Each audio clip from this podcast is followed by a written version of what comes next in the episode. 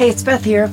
Okay, it's episode 479, and thank God it was a good week for the New York Times. I thought Alexa had died. I just got to get this out.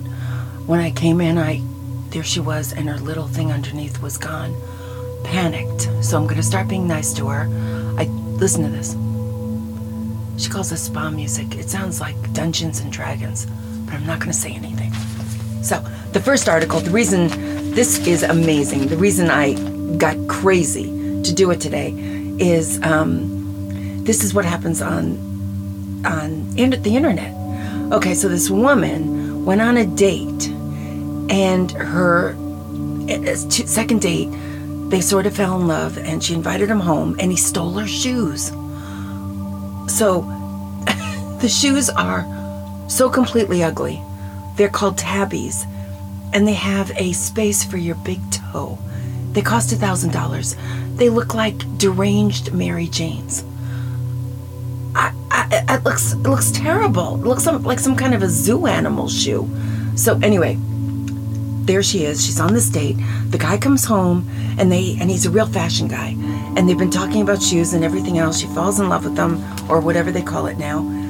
They spend the night. The next morning, he says, "Hey, I want to show you something on your computer. I mean, on your phone." A Spotify playlist. So he starts messing around with her phone. He says she can't find it. He leaves. Oh, I'll see you tonight, honey. A few hours later, she notices that her shoes are missing. She says, I'm like, where are my Tabis? She looks under the bed, suitcase everywhere. Of course, it's a tiny apartment. It's New York City. It's probably 500 square feet. She finally is thinking she's going to call this Josh guy. His number's been taken off, swept off her phone. She tries to go to Tinder to message him. He's gone. So what she does is, she went to her call log, and he's not on the phone, not anywhere. So within hours, she's posting her video on TikTok about this guy. Five minutes later, Josh's full name, Instagram handle, and phone number are in her hand. They also sent her a piece of alarming in- information. It's like a village. It's like all of a sudden we're back living in villages where we can help each other. She finds out this guy has a, has a girlfriend. And somebody posts that she that he posted a picture on his TikTok with his girlfriend wearing these shoes. Can you believe this? So a million people are looking at this and the guy is caught red-handed.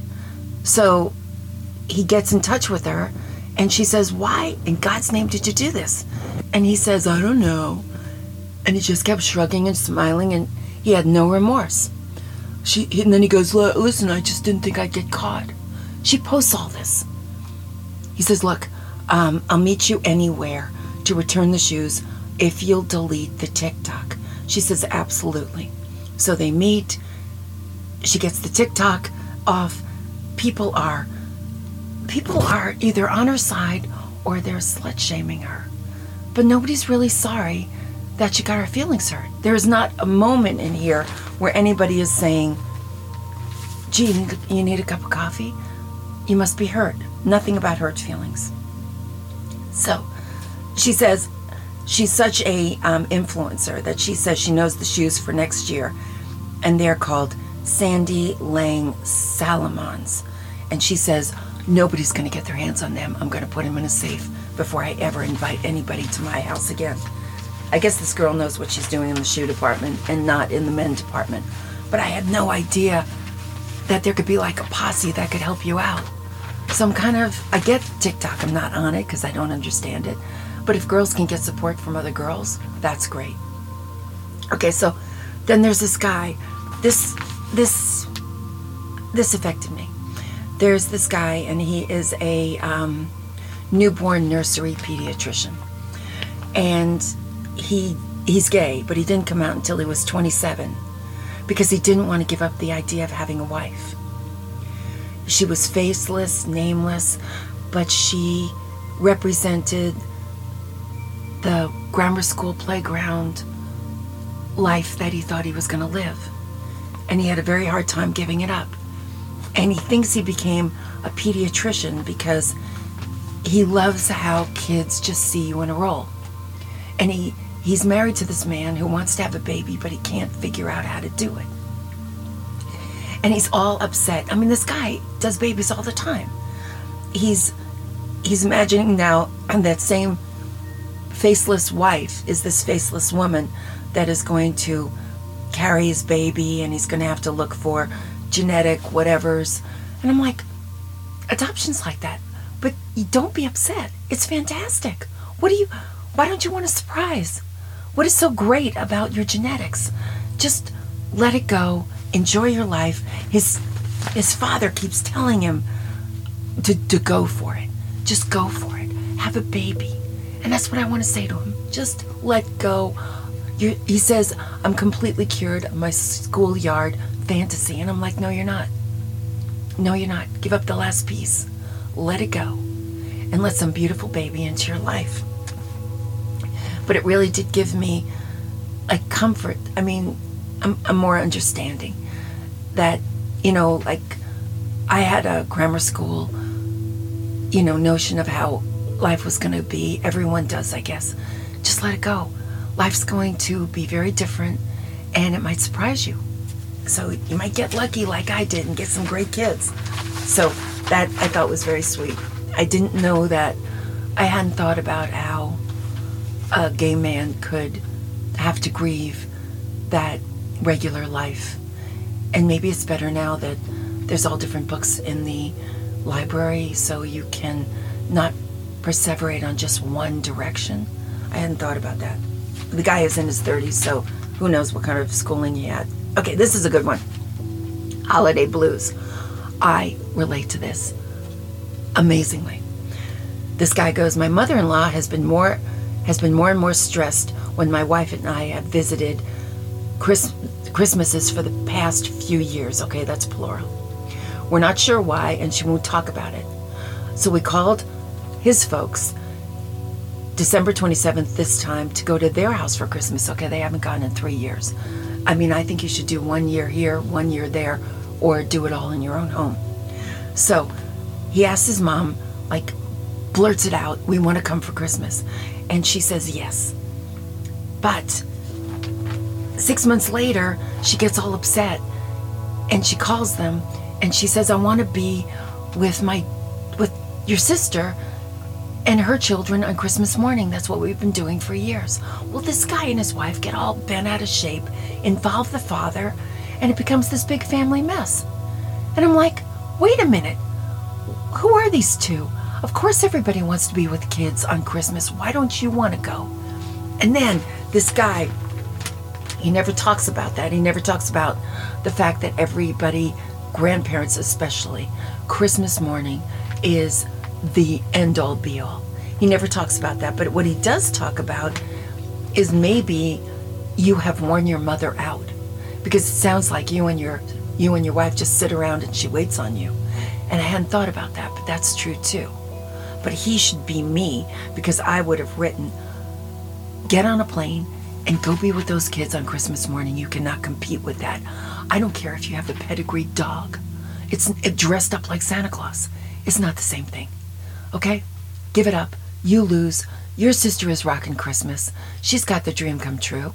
And maybe in 10 years, you and your wife will decide to pick up the slack and do it. And people will come to your house.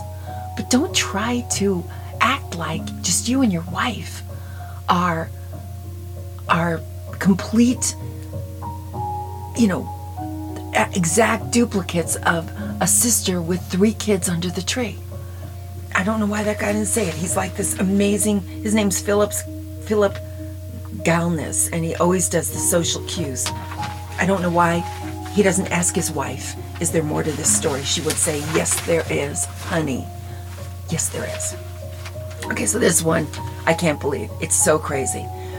Okay, Van Cleef and Arpels. Okay, that huge um, jewelry design company. The son of a diamond cutter and the daughter of a gem- gemstone dealer got married. Okay, so that's beautiful in 1906. And they came up with wristwatches and jewelry, all kinds of, and they started with good luck charms. Everybody needed luck in 1906 because the world was going to pot back then, too. Okay, so this crazy thing called a chapelle is a German crown that they used in a deepest, darkest black forest of Germany. And guess what? It never flew. The lady looks like she has, the bride to be, looks like she has a bowling ball on her head.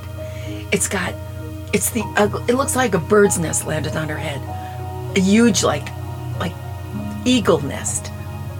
It's three times as big as her head. It's got all these misshapen colors of like bowls and oh my god. Anyway, now they've designed this a big mistake. I feel like calling them up. They've designed a ring. Um, they did it back in 1933. Big deal. Okay. Now they're now they're doing it again, and it's not going to fly just like it didn't fly then. What flew for this company was a mystery set, a mystery setting in which stones appear to be invisibly placed without any of their metal fasteners showing. Yeah, that was your win. And Grace Kelly loved it, and Elizabeth Taylor loved it, and that's how you got going. Not by this just chaos of color. Ugh.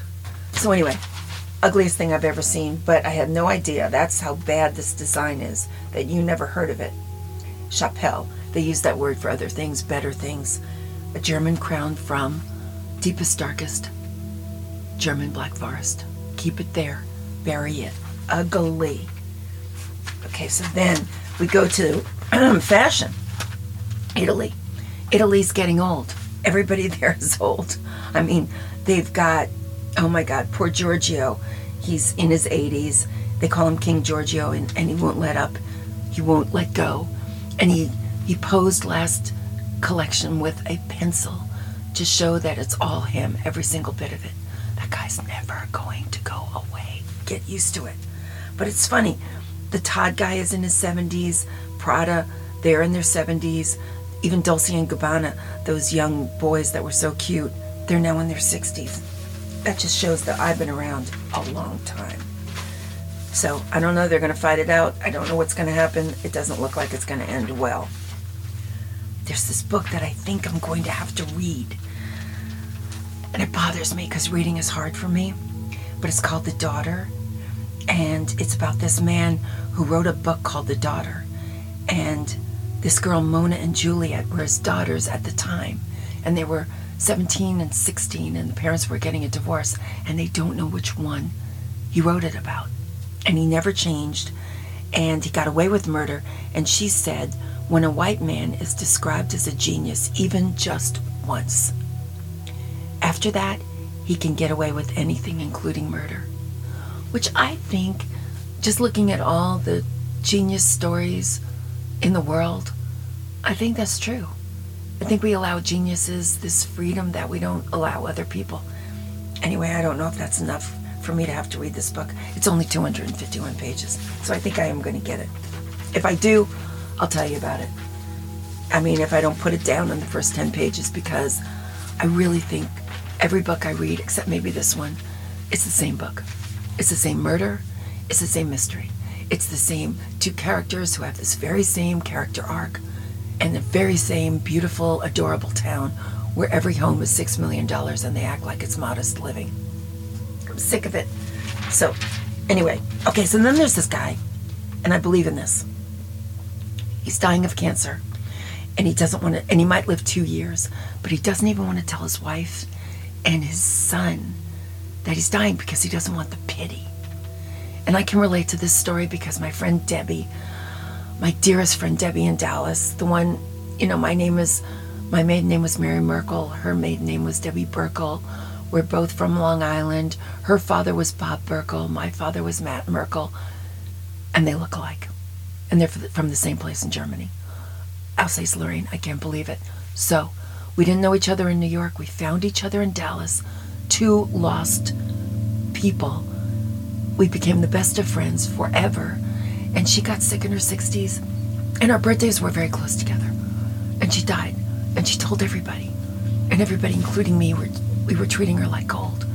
One great thing I did for her, which I thought was awful, was her my birthday was the 23rd her birthday was the 24th or 26th and i always got it screwed up year after year I would call her on the 27th and cry and say, I'm sorry I missed your birthday. This year was her last year. She had like three months to live. And I called her up on the 27th, crying hysterically. I couldn't believe, even in this year, I couldn't get it right. I couldn't get anything right. She stopped me from crying and she goes, Beth, Beth, stop. Do you have any idea how refreshing it is to be treated like shit? She never used that word. I was like, what are you talking about? She said, it's everyone's treating me like gold. Every word I say is magnificent. I can't stand anyone. And then here you come like a breath of fresh air and you treat me like shit like you always did. You always screwed up my birthday and you did it again. And I am so grateful to you. I was like, wow. I seriously took it in. I seriously understood what she was talking about. And I said, You're welcome. And she said, Thank you. I mean, that's what great friends are like. But I get it. Who wants to be treated like gold for two years? Ugh. So this guy, of course, it's one of these, the ethicist again, another one, right? This guy, Kwame, Kwame Appiah, he tells him, you know, you should tell your family because it's going to get really hard. And I'm like, yeah. And so that they can be in pain for two years. He tells them to do this crazy thing. And I'm saying, why don't you just listen to the guy? Why don't you just understand, Mr. Ethicist guy, that you don't know how it feels? And this guy does. And you don't know this guy. He's probably been changing his own tires on his car since he was, you know, five years old. He probably knows how to fix everything. He probably knows how to do everything. And now he's going to be dying. And he doesn't want everyone doing everything for him. So he gave him bad advice. I think it's bad advice. And my theory on advice is you should tell people to do what they think they want to do. And this guy went all over this man and told him to quit being selfish. I'm like, he's not being selfish. Or even if he is, can you be selfish right before you're dying? My God, I hate people who give advice to somebody they don't even know, who just writes a paragraph. It's insane. Okay, so I didn't know, this is back to fashion, that Salvador Ferragamo designed Marilyn Monroe, Monroe's stiletto heels. That's kind of surprising because he doesn't do it now. Now, this is the mother of lode. This is the absolute reason I'm here this morning because I read this article. It was in the Wall Street Journal. Unbelievable. It was about two guys, and their bond has lasted a lifetime. They met when they were three years old riding little baby bikes in Ohio, a little town in Ohio, okay? Like 1960. Okay, fine. They're adorable. They're younger than I am. I think they're cute. But they're getting older. They've been best friends. They went into the army together. They watched cartoons together. They married girls that got along really well. The only thing odd is that one of them's one of them's a Mormon and one of them isn't, so they never talk about religion. Everything else is perfect about this. I mean, once and one of the guys' name is Bobby, the other guy's name is Lou. Bobby got married and went into the service. So Lou got married and went into the service. He's like, Why did you have to do that for? We were having fun. Anyway, there's my most beloved joke. I see their faces. It's these two guys, but their names are Raj and Bob. And the story is the same. Raj and Bob, both their moms were best friends. They grew up across the street from each other. They got married at the exact same time. They got pregnant at the exact same time. They had boys three days apart. They raised them like twins. The boys did everything just like these two watched cartoons, played sports, went into the army together, and married girls that were very close friends. Okay. It's funny because in this story, they're wondering what's going to happen when one of them goes, and I'm going to tell you what's going to happen. Okay. In my story, Raj gets really, really sick when Bob dies. Just, just sick beyond sick. Can't move, can't function. The kids can't help him. He's losing weight. He can't get out of bed. All he can think about is his friend. All he can think about is Bob. Where's Bob? Where's Bob? I mean, he is hastening his own death There isn't a drug. They give him anti anxiety medication, depression medication. Nothing can stop this downward spiral that he's on. Finally, one night, Bob comes to him in a dream. Raj sits up in bed and goes, Bob, Bob, I've missed you so much. I can't do this without you. And Bob says, Of course you can do it without me. And Raj goes, Bob, Bob, where are you? Where are you? Says, Listen, listen, Raj, I need you to relax. You wouldn't believe it. Paradise is where I am. Grass is green, weather magnificent, mountains everywhere, lush food. I eat all day long, I don't get fat. But he goes, Listen to me, listen to me. The most important thing, the most important thing. The women, the females, insatiable, absolutely insatiable. And he goes, Bob, Bob, you're in heaven. Raj goes, Are you kidding? I'm not in heaven. I'm a rabbit in Montana. That's what's going to happen. I love that joke. And I love these two guys. Oh my gosh. So, that's what I've got. Another great week with the paper. And, you know, I think the weather's going to crack this week. It's been 100 degrees for over 70 days. I'm losing my mind, but I kind of believe in this prognosis, I will call it, um, that's supposed to happen on Wednesday. We're supposed to get a cold front. It's supposed to go down to 98 degrees, and I'm thrilled out of my mind. So I'm just gonna be optimistic as long as I can, and I'm gonna stay sane as long as I can, and I will be back. Thanks. Bye bye.